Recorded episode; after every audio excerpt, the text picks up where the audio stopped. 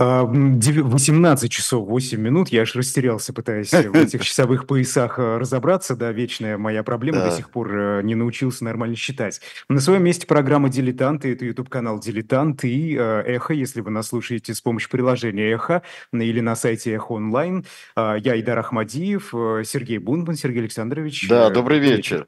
С нами должен быть, я надеюсь, мы добьемся этого Александр Шубин. А, замечательный историк, вы его, а, я думаю, хорошо знаете по нашим передачам.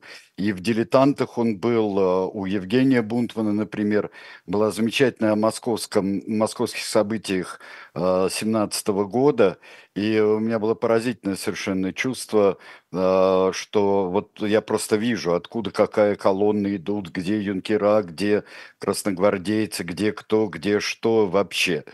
И сегодня мы действительно очень хотели говори, э, поговорить и хотим поговорить и с вами о Ленине, о его последних годах, о, том, о том, что, а, что собой представляет. Это действительно крупнейшая, э, если а, с любой оценкой, с любой коннотацией, крупнейшая фигура 20 а, века.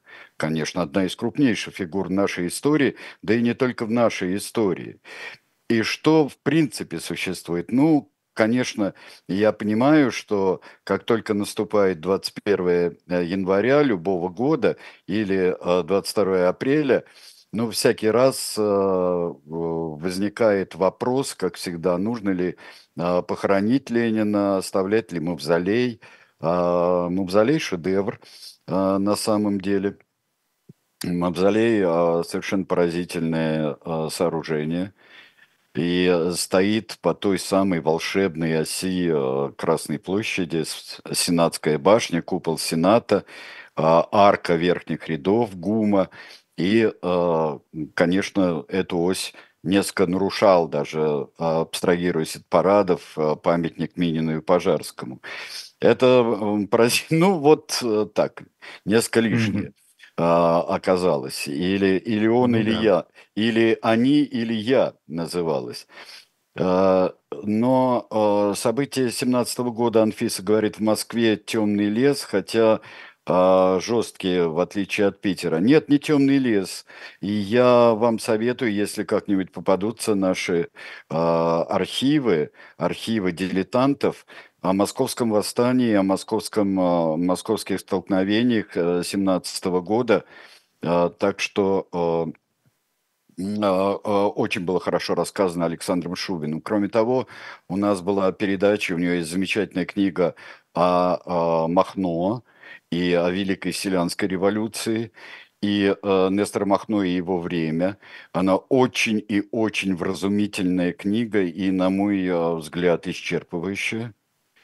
Э, во многом. А кроме того, есть книга Великой Испанской революции и о гражданской войне в Испании, и э, тоже э, книга обстоятельнейшая. Mm-hmm. Вот. Да, Ой. ну к нам, к нам уже подключается, да, уже на связи Александр Шубин, профессор РГГУ, главный научный сотрудник Института всеобщей истории Российской академии наук. Александр Владленович, рад вас видеть.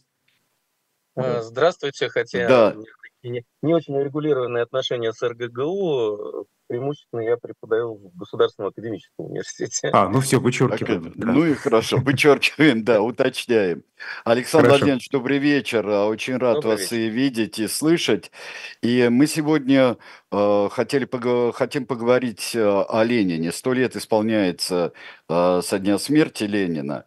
И, э, но у нас э, до сих пор, мне кажется, и гражданская война не окончена, и, и история не переварена 20 века, да и другая история сейчас как-то колом становится, мне кажется, в общественном желудке.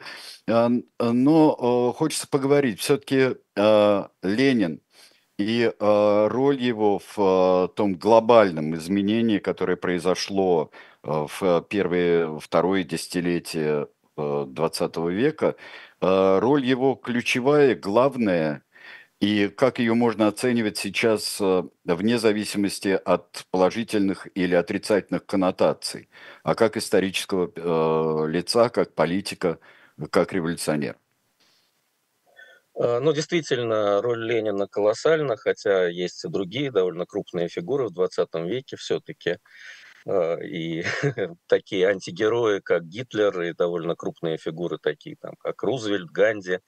То есть я бы все-таки историю 20 века только к Ленину не сводил. А, Нет, Ленин конечно. Чем, да, Ленин чем интересен, что он с одной стороны, является продолжателем великой такой традиции социализма, который в начале 20 века был что-то вроде Э, такой футурологии, то есть как мы можем уйти от капитализма и построить общество, которое лучше капитализма. А с другой стороны, он великий отрицатель этого всего, потому что то, что он начал делать, это нечто противоположное. Люди, которые в начале 20 века видели посткапитализм э, как некоторое демократическое, свободное, самоуправленческое общество, общество равноправия – они вдруг с ужасом увидели, как Ленин э, под тем же самым флагом строит жестко иерархическую систему, э, которая гораздо авторитарнее самодержавия, с которым они все боролись, между прочим, э, но который имеет свой смысл интересный. Это такой механизм ускоренной модернизации промышленной. То есть вот что Ленин действительно придумал и, так сказать, что он дал нашей стране со всеми противоречиями, это такой вот пинок модернизации, который, однако, не привел к социализму в том понимании, который был вот в начале 20 века, к чему-то совершенно другому, ну, как мы сейчас понимаем, к обществу бюрократическому. То есть он оказался не только революционер, как вы справедливо сказали, вот он революционер, но он оказался и великим контрреволюционером. То есть он угу. Э, сумел обуздать эту революцию, Великую Российскую революцию. У меня о ней есть несколько книг, э, как, по-моему, вы упомянули, но я опоздал к, началу. Я, я э, одну из моих любимых книг упоминал, наоборот, об Испанской революции. И тоже ну, это одна из моих любимых книг, так же, как книга о Махно. Я уж Спасибо, сразу скажу. у меня есть вот книги о Великой Российской революции, несколько их, и о мировой революционной волне 18-23 годов, где Ленин как раз, вот здесь более уместен Ленин, чем Махно, наверное, пока. А, такой основной демиург, деятель, да, вот этих э, всех вещей. Его обычно воспринимают как великого разрушителя, а он, между тем, э, конструктор, созидатель, такой вот мегадержавы, которая, в общем, по унифицированности, когда она была уже после его смерти все-таки, так сказать, доведена э, Сталином и его соратниками вот, до последовательности определенной, она оказалась э, самым таким пиком авторитаризма, который только можно было придумать. И централизма, по сути, такое государство-фабрику они создали.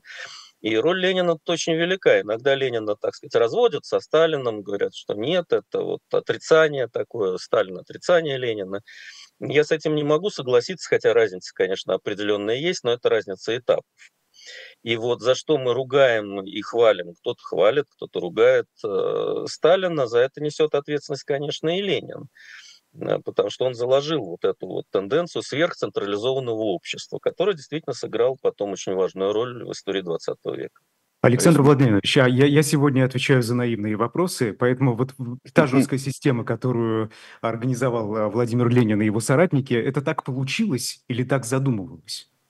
изначально? Ну, во-первых, э, это во многом так задумывалось. И задумывалось не Лениным, задумывалось еще Марксом, потому что идея такой вот э, единой ассоциации трудящихся, работающей по единому плану, который вырабатывается в центре этой системы. Э, это, в общем, идея, которая не Лениным придумана. Э, и надо сказать, что у этой идеи вообще есть довольно много демократических украшений. То есть вот если бы здесь был человек, который ругал бы Ленина, я бы, наверное, Ленина защищал, упоминая, что все-таки это были люди цивилизованные, они не хотели ну, Ленин, наверное, бы в могиле, вернее, наверное, переворачивался в могиле, хотя он там под присмотром лежит, когда вот был 37 год, когда множество его соратников Сталин отправил на плаху, но, с другой стороны, Ленин к якобинству неплохо относился, а якобинцы, как известно, тоже этим грешили. Ну вот и Маркс тоже неплохо к якобинцам относился. Но смысл в том, что вот создается такое государство-фабрика. Которое должно решить все проблемы, рационально все распределить. И, конечно, это все, этот план будет вырабатываться наилучшими людьми, которые будут избраны демократически, через систему советов, которая изначально тоже, кстати, была очень демократическая. Ленин ее принял как ширму, и потом эти советы мог э, так сказать, вычищать, там, назначать. Э, и, конечно, в его правлении ключевую роль играл Совнарком во главе с Лениным, а никакие не эти советы, они скорее были таким аппаратом. Но Ленин, в общем, довольно честно это и разъяснял. Вот у него есть работа такая «Государство революция», которая считается... Вот только не хотел а, спросить, только да, они ужасно демократической. И э, должен признаться, что когда там мы копали под коммунистов в 80-е годы, мы этой работой прикрывались, потому что там очень много таких справедливых моментов, что вот и чиновники не должны иметь э, больших полномочий, и оплачиваться они должны как средний рабочий, и рабочие легко справятся с задачами управления. Но если внимательно вчитаться, там есть э, очень четкие указания, что это вот, например, никакой не анархизм, там не, не самоуправление, потому что а, это исполнительские функции на местах. То есть рабочие должны быть к управлению привлекаемы, но для выполнения общего все-таки замысла и плана. Потому что если одни будут в одну сторону, а другие в другую сторону, какая же это рациональность и какой же это единая, так сказать, организация. Поэтому Ленин опубликовал эту работу «Государство и революция» в 18 году. Это не была какая-то предвыборная программа, которую не выполняют. Он уже был давно у власти, и он сделал очень важное заявление, у него есть речь, очередные задачи советской власти, которые вот тогда же совершенно озвучиваются, где русский человек плохой работник, что рабочих нужно встроить в систему Тейлора, то есть такую очень фабричную систему муштровки трудовой, и нужно бороться с теми, кто Э, с рабочими даже, которые, в общем, если они как-то не подчиняются, это не рабочие, а хулиганы, это уже не, не настоящие рабочие. А кто настоящий рабочий? Вот э, как Ленин пишет о себе, мы сознательные рабочие. Хм. То есть имеется в виду, что от имени рабочего класса говорит партия. Партия это довольно жестко иерархически устроена был, была дискуссия о профсоюзах, где там разные фракции стали говорить, ну, может быть, рабочему дать больше полномочий, рабочим организациям в управлении производством. Ленин все это довольно жестко присек в итоге на 10-м съезде партии, там все эти фракции запретили. И было очень забавно, потому что фракционеры апеллировали к программе партии, принятой в 2019 году, ну, вот на таких э, романтических началах, когда еще казалось, что Э, сказать, это, это будет завтра, и вдруг там написано, что профсоюзы должны э, заниматься непосредственно задачами там, регулирования, управления хозяйством.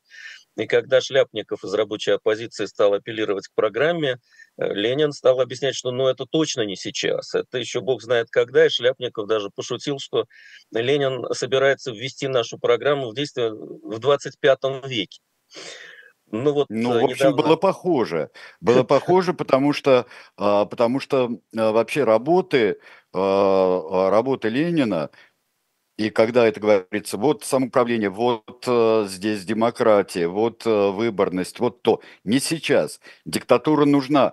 Диктатура нужна на каком-то этапе какой этот этап. И когда вчитываешься, действительно, не для историка ПСС, а когда вчитываешься в это как в работу, действительно, то получается, что это откладывается, ну, ну почти до 25 века. Почти. Надо сказать, что тут тоже вот правильный был задан очень, я считаю, важный вопрос, так задумывалось или так э, получилось. То есть задумывались вещи, в общем, светлые, ну, что люди будут сытые, одетые, культурные, заниматься, ну, если говорить о Марксе, будут науками и творчеством, в конце концов. То есть, ну, я думаю, что все или там подавляющее большинство людей, они бы очень радовались реализации какого-то такого вот идеала, и я, собственно, тоже совершенно не против, и многие оппоненты Ленина были совершенно за это. Но э, у Маркса это довольно четко, что вот диктатура пролетариата, когда она заканчивается, наступает коммунизм. То есть вот социализм, который потом там Сталин э, манипулировал этим наименованием как такой вот не то коммунизм, не то не коммунизм, не то диктатура, и потом у Брежнева и Суслова было прям, так сказать, общенародное государство, которое Маркс прямо отрицал, что это возможно. Вот Ленин такими играми не занимался. То есть, да, диктатура, и мы, наверное, довольно быстро, он говорит о сроках 20 лет, там 30 лет, это в поздних работах, иногда несколько лет. Мы вот все-таки пройдем этот этап, э, и у нас все заработает. То есть как это вот можно себе представить, все заработает? Ну, это современная промышленность. Все рабочие любят свое дело, э, четко идет четкое нормирование, кому сколько положено, чего для, для счастья и сколько человек должен произвести, и он добровольно, поэтому диктатура уже не нужна, это все делает. Но мы понимаем, что тут дьявол кроется в большом количестве деталей, потому что индустриальное общество, которым только и мыслил Ленин, как, как такой перспективы, о которой он думал. Индустриальное общество предполагает узкое разделение труда, значит, нужен менеджер, который будет это все распределять. И, в общем, система, так, вот, которая была ими задумана, она ничуть не, не про равноправие оказалась. Ну да, здесь она... появляется иерархия, появляется иерархия, появляется целый слой или даже несколько слоев о управленцев и управляющих. Да. да. Это хорошая идея для ускоренной модернизации, вот для концентрации ресурсов.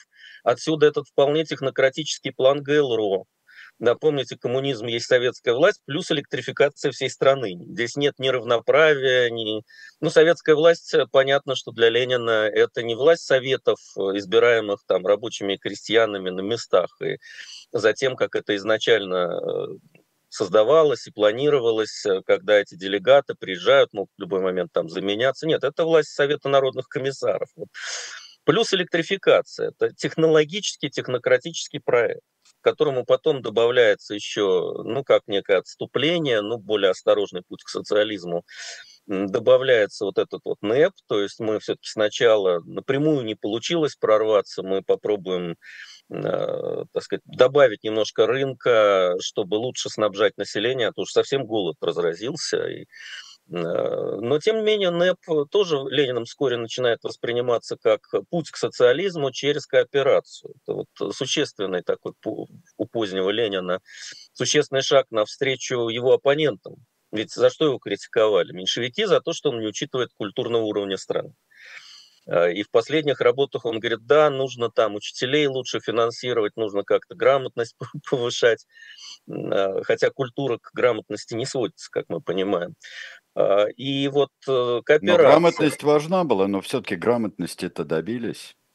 А вот опять, очень хорошо для модернизации, не очень хорошо для социализма, потому что для чего нужна грамотность? Чтобы считали, читали, читали Э, чертежи, чтобы был хороший рабочий, чтобы был хороший инженер, но не дай бог он начнет свободно рассуждать э, на гуманитарные темы, не так, как указано из Кремля те, кому, э, так сказать, вот, те, кто решил, что НЭП это можно еще и, и поговорить длинным языком, указали на дверь в виде философских пароходов.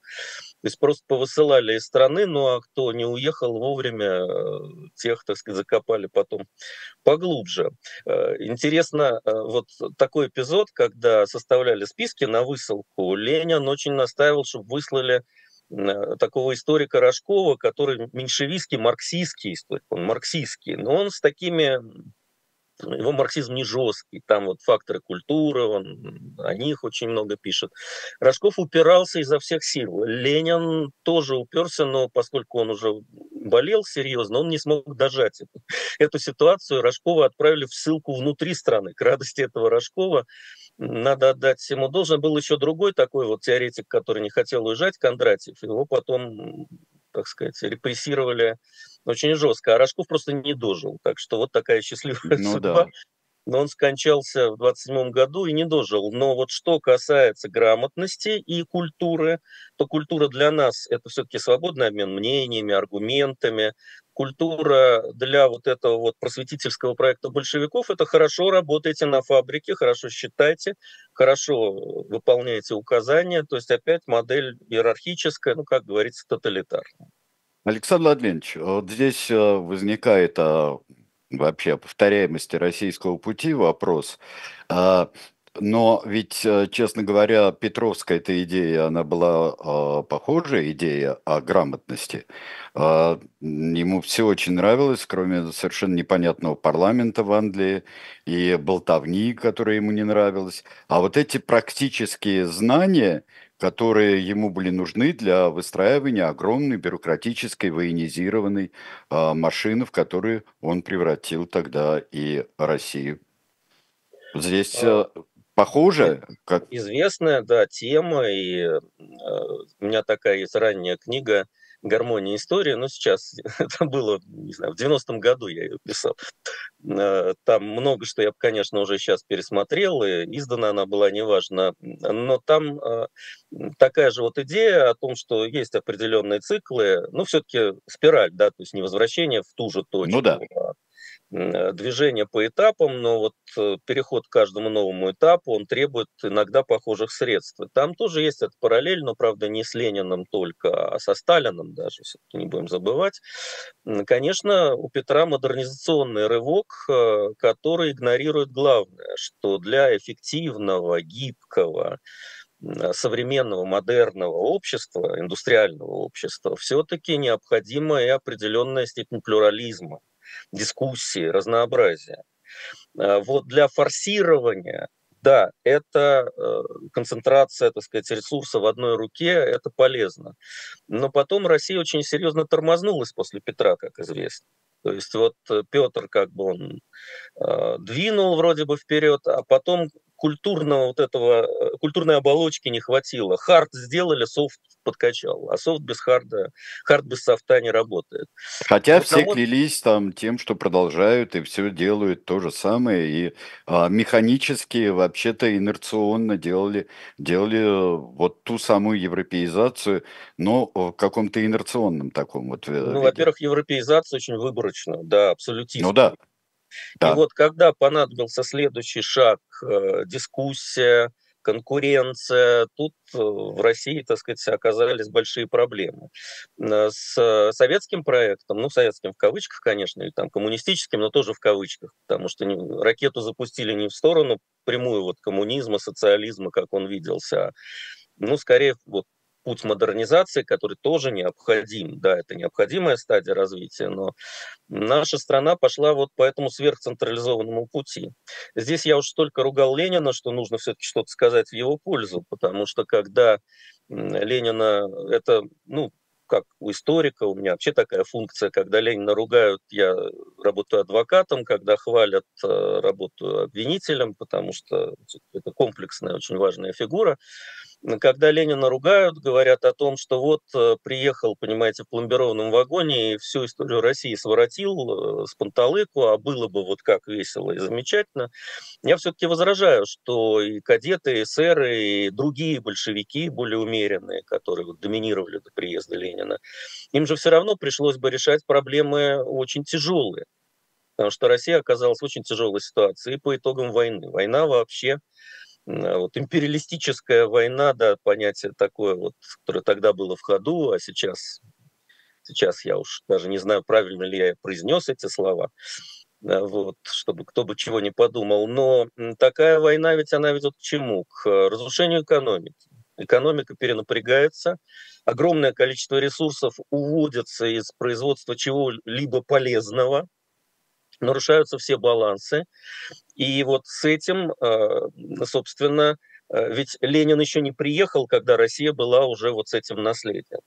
А, во-вторых, э, модернизация – это тяжелый процесс, он во всех странах тяжелый, в Англии тяжелый, но если говорить о Британской империи в целом, где Англия немножко за счет Индии, да, это тоже, в общем, очень понятно. В России в, России, в Советском Союзе, если говорить дальше, или в Российской империи, там свои внутренние периферии, но, в общем, обездоленных в результате модернизации много и в ядре системы, и особенно, так сказать, на перифериях э, системы. Это бы делали и кадеты, это бы делали СССР, это бы делали меньшевики, это делали бы кто угодно, там Наполеон бы пришел русский. Он ну да, или Столыпин жив остался и так далее, тоже бы, да. тоже бы. Вот. И здесь вот интересный нюанс, что дает Ленин, э, так сказать, на общем фоне. Вот если бы победили эсеры, а, честно говоря, очень милые люди, приятные, ну, если говорить не о террористическом прошлом, а вот о 17 годе, что они говорили, очень правильные вещи говорили, и ориентировались на большинство населения, очень демократично, но возникает вопрос, смогли ли бы они построить, э, так сказать, альтернативное ядро а не оставить Россию в периферии мирового капитализма? Да? Вот это вопрос. Может быть, смогли бы. Понятно, они бы действовали более постепенно, более эволюционно. Но вот этот эволюционный путь, э, он в обстановке 20-х, 30-х, особенно 30-х годов, он чреват многими угрозами. У нас есть две классические страны, где э, победили, ну, условно говоря, такие розовые силы, то есть не, не откровенная белогвардейщина такая, mm-hmm. да еще с архаичностью или там фашизацией, а, а вот какой-то такой вариант, ну, демократический более или менее. Это, с одной стороны, Польша, Напомню, там генерал Пилсудский к власти вернулся только в 26 году. Вот, пожалуйста, вам многопартийность, дискутируйте, обсуждайте, социалисты в парламенте есть, другие силы, не социалистические, а аграрные партии. Э, ну и, в общем, очень медленное развитие. А учитывая внешнеполитическую ситуацию, мы понимаем, что тут э, еще и военно-промышленный комплекс очень важен. Такие вещи тоже. Другая страна, где победила партия, еще недавно просто рвавшаяся в Коминтерн, но победила ее правое крыло, это партия Гаминьдан в Китае в главе с Чан Кайши.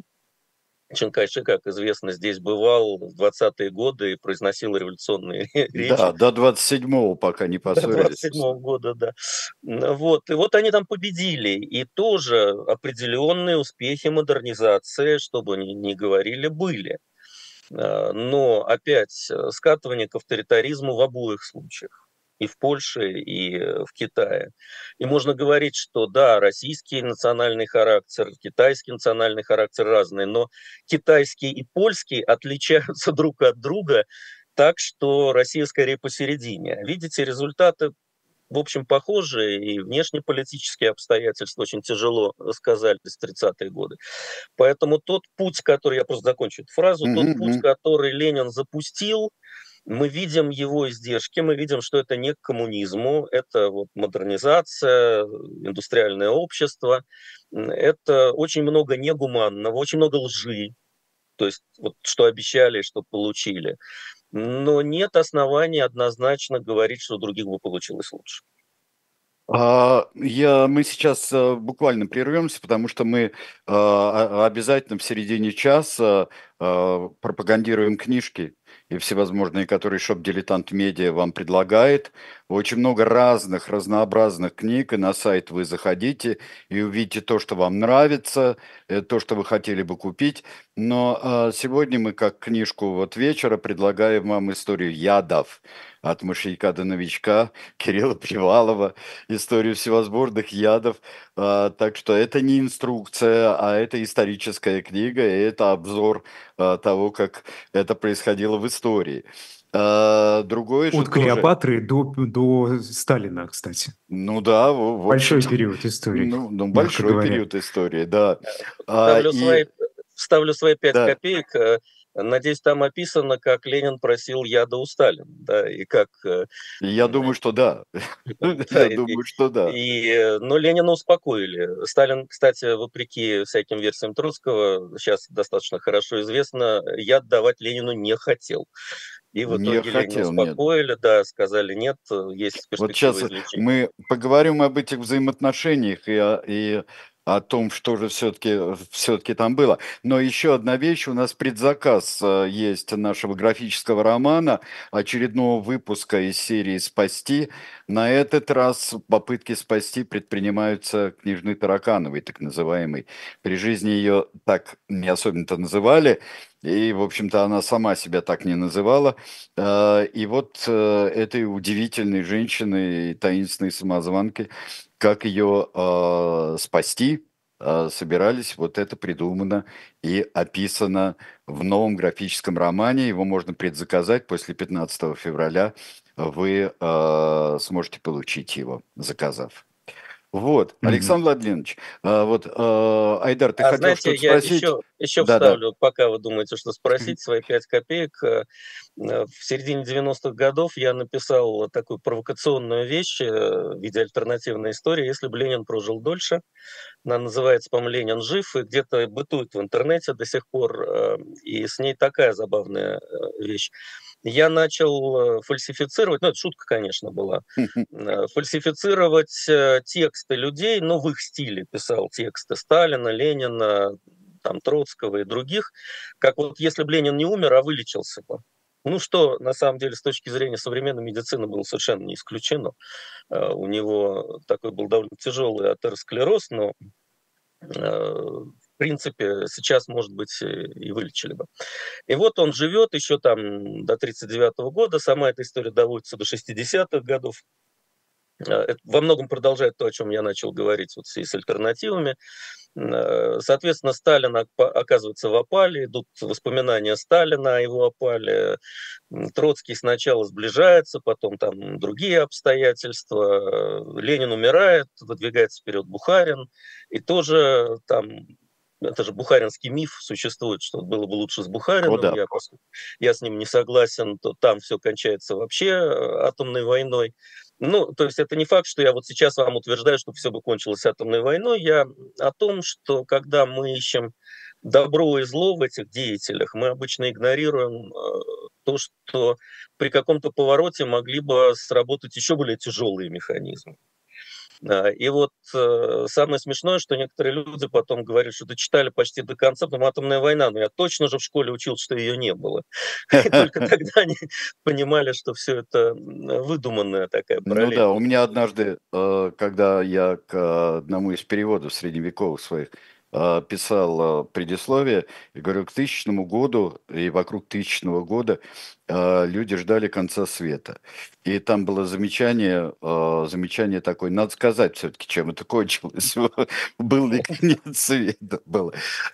Я хотел все-таки все спросить несколько, несколько вещей. Вот, вот в этой обстановке, начало 20-х годов, насколько Ленин был, скажем, о, ужас, оппортунистичен, то есть э, действовал по обстановке. Э, насколько он э, менялся по обстановке? Насколько он менял политику большевиков по обстановке, э, вопреки, может быть, плану? Знаете, Ленин в этом отношении очень интересная фигура э, уже для историка, э, потому что когда его изучаешь, на любой вопрос ответ идет и да, и нет. То есть, с одной стороны, Ленин – это человек действительно очень принципиальный, это человек, который постоянно держит цель э, в голове, он представляет себе общество, к которому он идет, э, и в то же время он на этом пути способен маневрировать э, чрезвычайно легко и с очень большими амплитудами колебаний.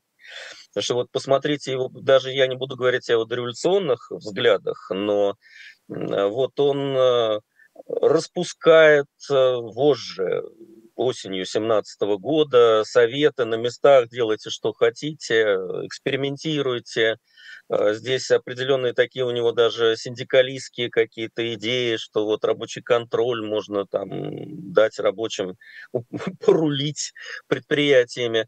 Он, конечно, понимает, что все и так разваливается, капиталисты рулят ужасно уже. Mm-hmm. Капиталисты рулят ужасно с его точки зрения, он довольно конспирологичен в этом плане, ну, это классовая конспирология, что э, капиталисты специально вредят капиталисты, в общем, с своими капиталами разбегаются из этого для них э, непонятной ситуации.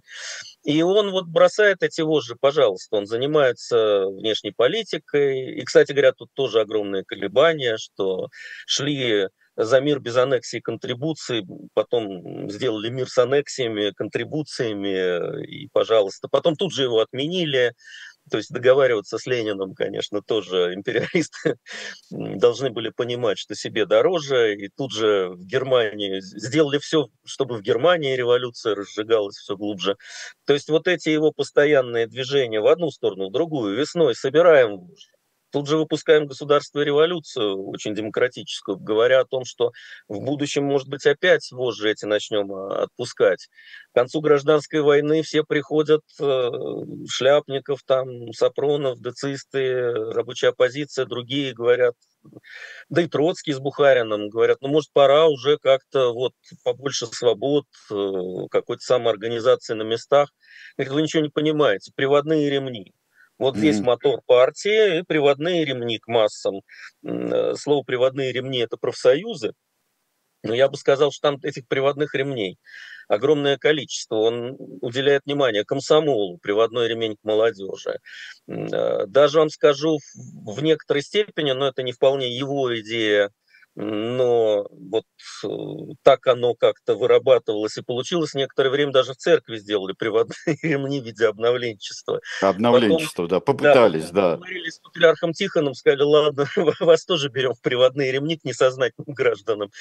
Э, вот. Э, Пролеткульт, который создавался как творческое движение такой инакомыслящей интеллигенции и масс, стремящихся вот самостоятельно как-то приобщаться к культуре, тоже довольно жестко он вник в это дело, Богданова вышвырнуть из этого процесса, сделать жесткое управление, приводные культурные ремни. То есть в итоге обещалось э, движение снизу, но я э, опять здесь оправдываю Ленина, он не лгал. У него концепция такая, что сначала мы опускаем как бы руку вот в эту народную толщу, но еще с работы «Что делать» 1902 года у него, конечно, социалистическое сознание вырабатывается вне рабочего класса. То есть это все-таки передовая интеллигенция делает, но потом она соединяется с рабочим классом, он объясняет ей, что он хочет, но когда это решение принимается, единый кулак, и мы должны этим кулаком бить по всем, кто не слушается, и идти к нашей единой цели. То есть вот эта двухтактная система, она у него все время работает, но ну, не, не очень долго он жил, поэтому работала она так. Сначала распустил, э, демократично, потом сжал, говорят, это из-за гражданской войны. Да ничего подобного. Очередные задачи советской власти и декрет э, продовольственной диктатуре. Это весна 18 года до широкомасштабной гражданской войны. Угу. Затем война кончилась, ему говорят, разжимать руку давайте. Он говорит, не, не это еще рано. Ну, лет, э, вот так кооперация, вот выстроим систему кооперации, еще один приводной ремень крестьянству теперь. Понятно, что тоже под контролем коммунистов, что это не, не вполне самоорганизация. Э, бюрократия, заметил, аппарат не слушается. Тут бы, конечно, вот э, его иногда обвиняли, что он садился в кресло Бакунина. Я должен здесь защитить Бакунина. Идеи их, конечно, противоположны с Лениным совершенно. Это люди, просто не соображавшие, что такое Бакунин, могли такое говорить. С меньшевиков станется. Э, вот. Но тут бы вот сказать, ага, бюрократия нарождается как э, самостоятельный социальный слой. Он говорит, такого быть не может. Маркс запретил так думать. Бюрократия, она выполняет всегда чей-то интерес. Мы должны ее сейчас организовать получше, и она будет выполнять интерес наш, рабочего класса, то есть сознательных рабочих, то есть руководства коммунистической партии. Но руководство у нас тоже гнилое, поэтому то есть меня персонально меня, я рабочий класс, я выражаю его интересы. Троцкий одни недостатки, Бухарин вообще не вполне марксист. Это он о, о ближайшем окружении говорит, о головке своей. Говорят, а кого он хотел в наследники? Ну, в общем, его убедили, что он еще проживет какое-то время. Вот он выстраивал эту пирамиду и говорил, что Пятаков и Бухарин, видимо, он на них думал, немножко еще подучатся под моим руководством, подразумевается. И, может быть, они смогут вот дальше вести этот курс э, истинно пролетарский, истинно коммунистический. Такая абсолютная вертикаль с одним, да. буквально двумя людьми во главе. Mm-hmm. А, а, да. А скажите, вот ну эта система, она же работала хорошо и справно. Да, это не выглядело чем-то таким хаотичным. А, все, по-моему, функционировало. У меня вопрос на вопрос. А что значит хорошо? Без да, каких-то есть... казусов, да. А, ну, голод в стране это казус, ну, вот, э, вот, массовые да. восстания со всех сторон. А, опора власти считалась кронштадтские матросы, и те взбунтовались. Это как бы вот казус на казусе и казусом погоняет. Высылают философов из страны. Это еще чтобы их спасти. Там Троцкий объясняет, что если на следующем витке там у нас какая-то драка с империализмом пойдет, нам же придется этих философов расстрелять. И был глубоко Они прав, вот да.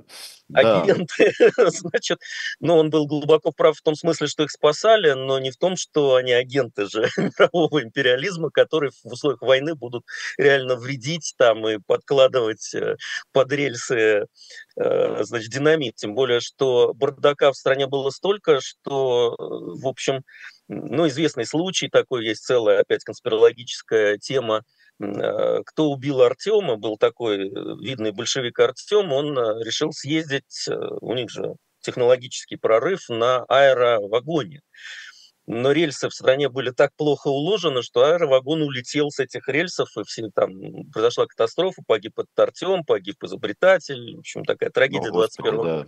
Да. да. Но, а... но, но просто рельсы плохие у вас даже в стране, вы, вы нормально не можете за ними следить, потому что расчет-то был правильный, они в одну сторону нормально съездили. Вы знаете, а, Поэтому наверное... Работало плохо плохо. Все, констатируем, да. Но, Вы знаете, мы... мы но она работала... Нет, но, но тут нужно и адвокатскую вставить мне, адвокатский 5 копеек. Но она, она и до Ленина работала плохо, и после Ленина работала плохо, а, и у соседей в Польше она работала плохо. Ну, посмотрите фильм «Знахарь», например. Вот он... Там тоже авария происходит. А, она и а, у китайцев работала плохо. Это эпоха тяжелого перехода перехода от одного состояния в другое. Там у всех были недостатки. Ну, хорошей и... работы здесь ожидать было бы, наверное, инфантильно. Но неизбежный переход был. Неизбежный, мы говорили о том, что неизбежен э, был переход, потому что и э, но э, страны вышли из империалистической войны, э, вышли, и э, Франция вышла очень тяжело. Франция очень тяжело переживала это. Ну что ж, другие традиции или что же, э, что же было? Где же та э, закваска, из которой мог все-таки э, появиться прогресс, но как-то с сопровождаемой демократией? И замешанные да, на демократии. Тут, тут мне придется опять возражать самому себе, поскольку я всегда говорю да и нет. Я несколько раз повторил, что у всех были проблемы. Франция тут пример, может быть, не очень э, хороший, потому что она все-таки держава-победительница и с огромной колониальной империей, как, которая давала возможность смягчать э, какие-то сложности, хотя и там были массовые демонстрации, очень, протесты, там, да, очень там все бурлило, да. Сурово. Но, но Германия, но Италия, они ведь тоже ушли через некоторое время в пике тоталитаризма. Поэтому мы понимаем, что ситуация мировая очень тяжелая. Можно ли, вот можно ли задним числом что-то такое продумать? И я думаю, что, конечно, здесь мы должны обратить внимание на тех, кто хочет тот же путь, но осторожней и гуманнее. Это социалисты, это не кадеты, потому что кадеты тоже стояли за такие крупные формы.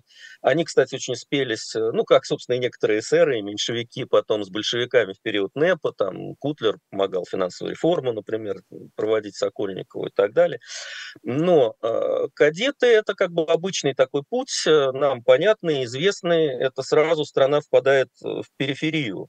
То есть просто играем по капиталистическим правилам, но пряников в этой системе не хватает на всех. А вот воспользоваться огромными ресурсами и пространствами нашей страны для того, чтобы подъем шел не в отдельных центрах, как у Сталина, ну и как предполагалось у Ленина, а, так сказать, по всей толще нашей страны, за это выступали эсеры, особенно активно вот их программа возрождения крестьянской экономики, переход ее на, по сути, такой рельсы малой промышленности. А меньшевики выступали за те же варианты планирования, как и большевики, большевики, но только более аккуратно, с привлечением масс интеллигенции. Интеллигенция очень обиден. Вот союз меньшевиков и эсеров отличался бы прежде всего тем, что интеллигенция с ними бы пошла, больше специалистов, значит, больше компетентности, больше эффективности. Ленин уже потом воем выл в последних письмах и статьях, что нам этого не хватает. А они это могли предложить уже в 17 году. Ну, плюс все-таки шанс избежать гражданской войны. Вот если будет однородное социалистическое правительство, опирающееся на массы крестьянства и рабочих, был шанс избежать широкомасштабной гражданской войны. На мой взгляд, это давало больше шансов ну, пройти таким путем э, вот, реформ, ну, то, что в кавычках называется шведский социализм, там, рузвельтианские реформы, но все-таки более мягкие, нежели то, что мы имели в нашей стране. А может быть, эта э, периферийность пошла бы на пользу стране? Э, и, и так, и так, э, и социалисты, и коммунисты хотели от этой периферийности сделать шаг в сторону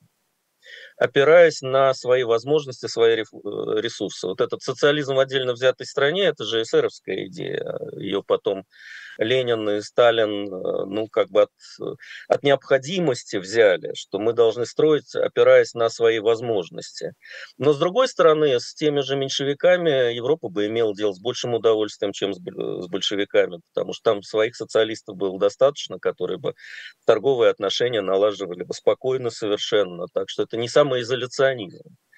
Но вот наши эти широкие возможности, э, конечно, когда они реализовывались через ГУЛАГ э, и через э, террор, ну, мы очень много потеряли, потому что раб работает хуже, чем сознательный член общества, это же понятно. Да, да, Александр Владимирович, у нас осталось 6 минут до конца эфира. Народ требует, чтобы вы рассказали о последних днях Владимира Ленина. Что там вот интересное есть? Чем можно поговорить. Что понятно, что непонятно. Да.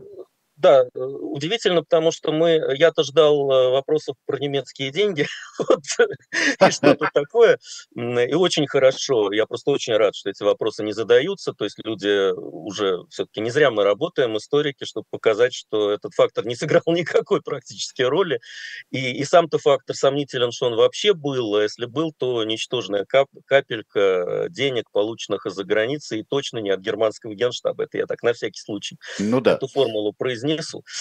И мы как раз очень много говорим о последних-то днях. Э, Но ну, здесь я должен сразу, вот ко мне обращались тут несколько телеканалов э, центральных за интервью, и всех пришлось отклонить, потому что там как-то я вдруг понимал, что я окажусь либо в компании каких-то э, пропагандистов э, за и против, а это всегда достаточно противно, либо будут говорить про сифилис.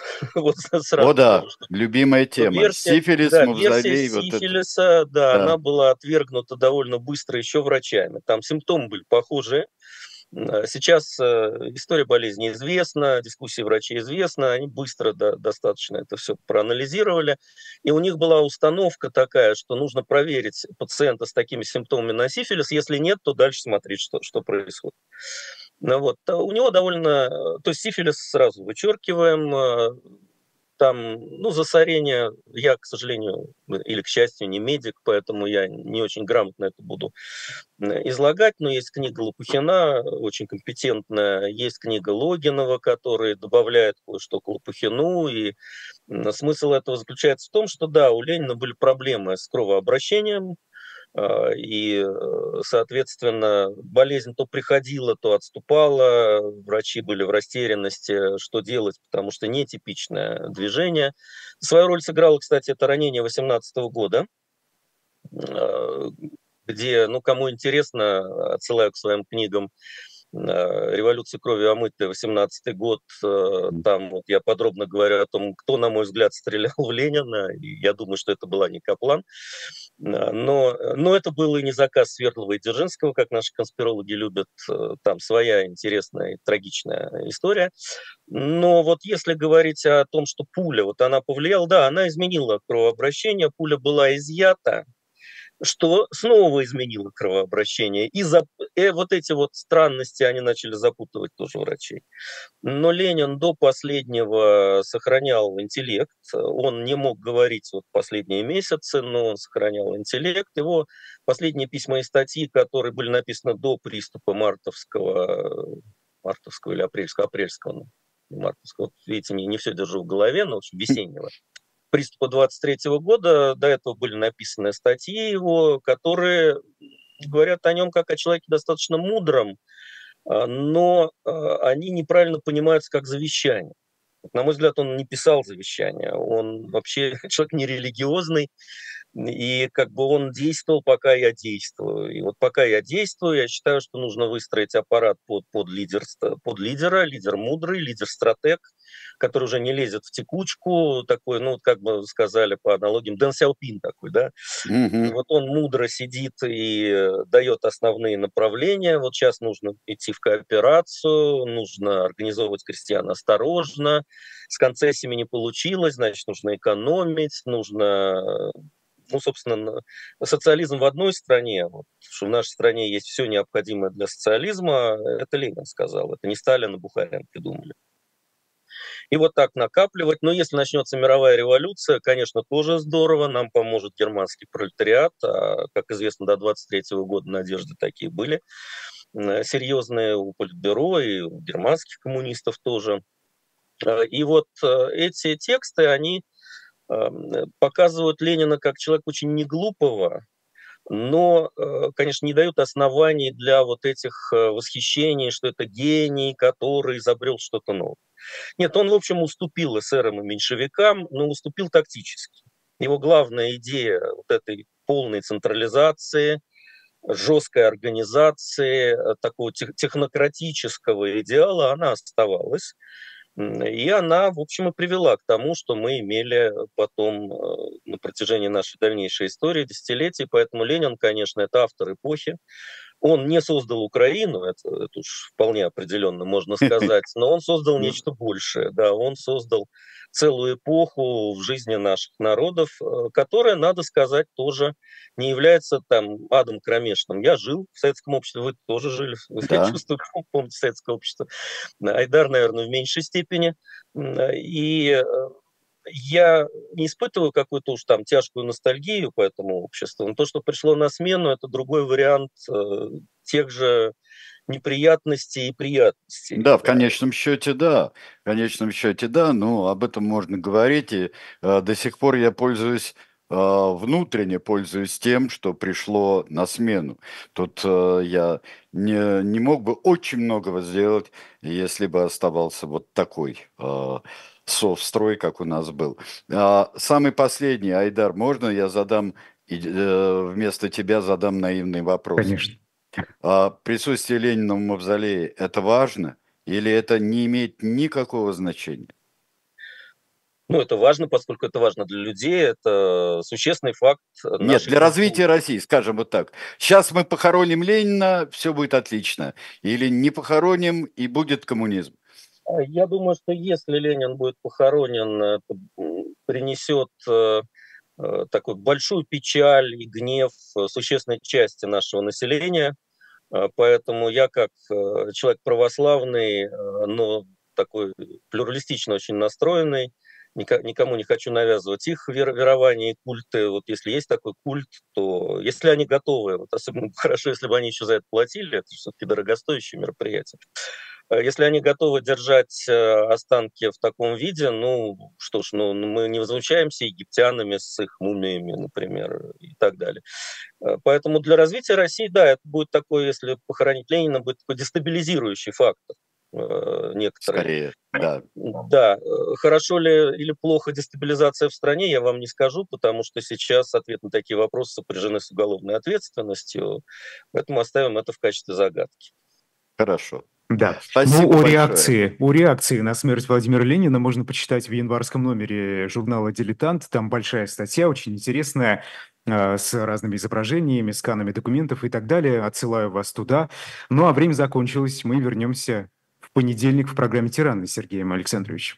Да, спасибо большое Александру Шубину, и тоже бывайте у нас чаще этого и в чате просят, и, пожалуйста, тем очень много, Александр Владимирович. Приглашайте, приглашайте. Пригласили, Обязательно. я сразу пришел. Прекрасно, за что вам огромное спасибо. Всего доброго. ссылку на, на этот эфир я распространю у себя в Телеграме. Хорошо, обязательно надо будет сделать. Да, да до свидания. Спасибо.